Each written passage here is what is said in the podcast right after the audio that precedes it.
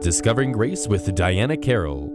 No one would want to go to prison to find their source of joy there. However, while imprisoned, Paul writes the book of Philippians to express his source of true joy and rejoices in the Lord. At the same time, Paul awaits his trial in Rome and longs to see the people in Philippi again. Paul was illegally arrested, beaten, and publicly humiliated before the people.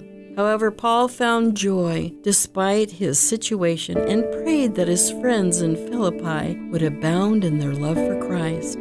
Because of your partnership in the gospel from the first day until now, and I'm sure of this, that he who began a good work in you will bring it to completion at the day of Jesus Christ. Philippians 1.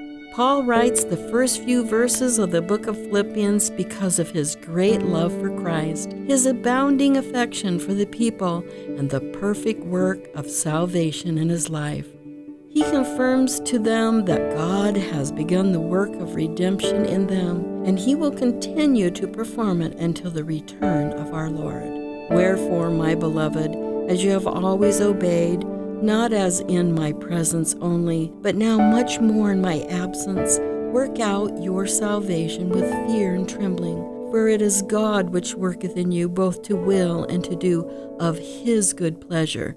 Philippians 2. What faithfulness God shows here to all who are redeemed.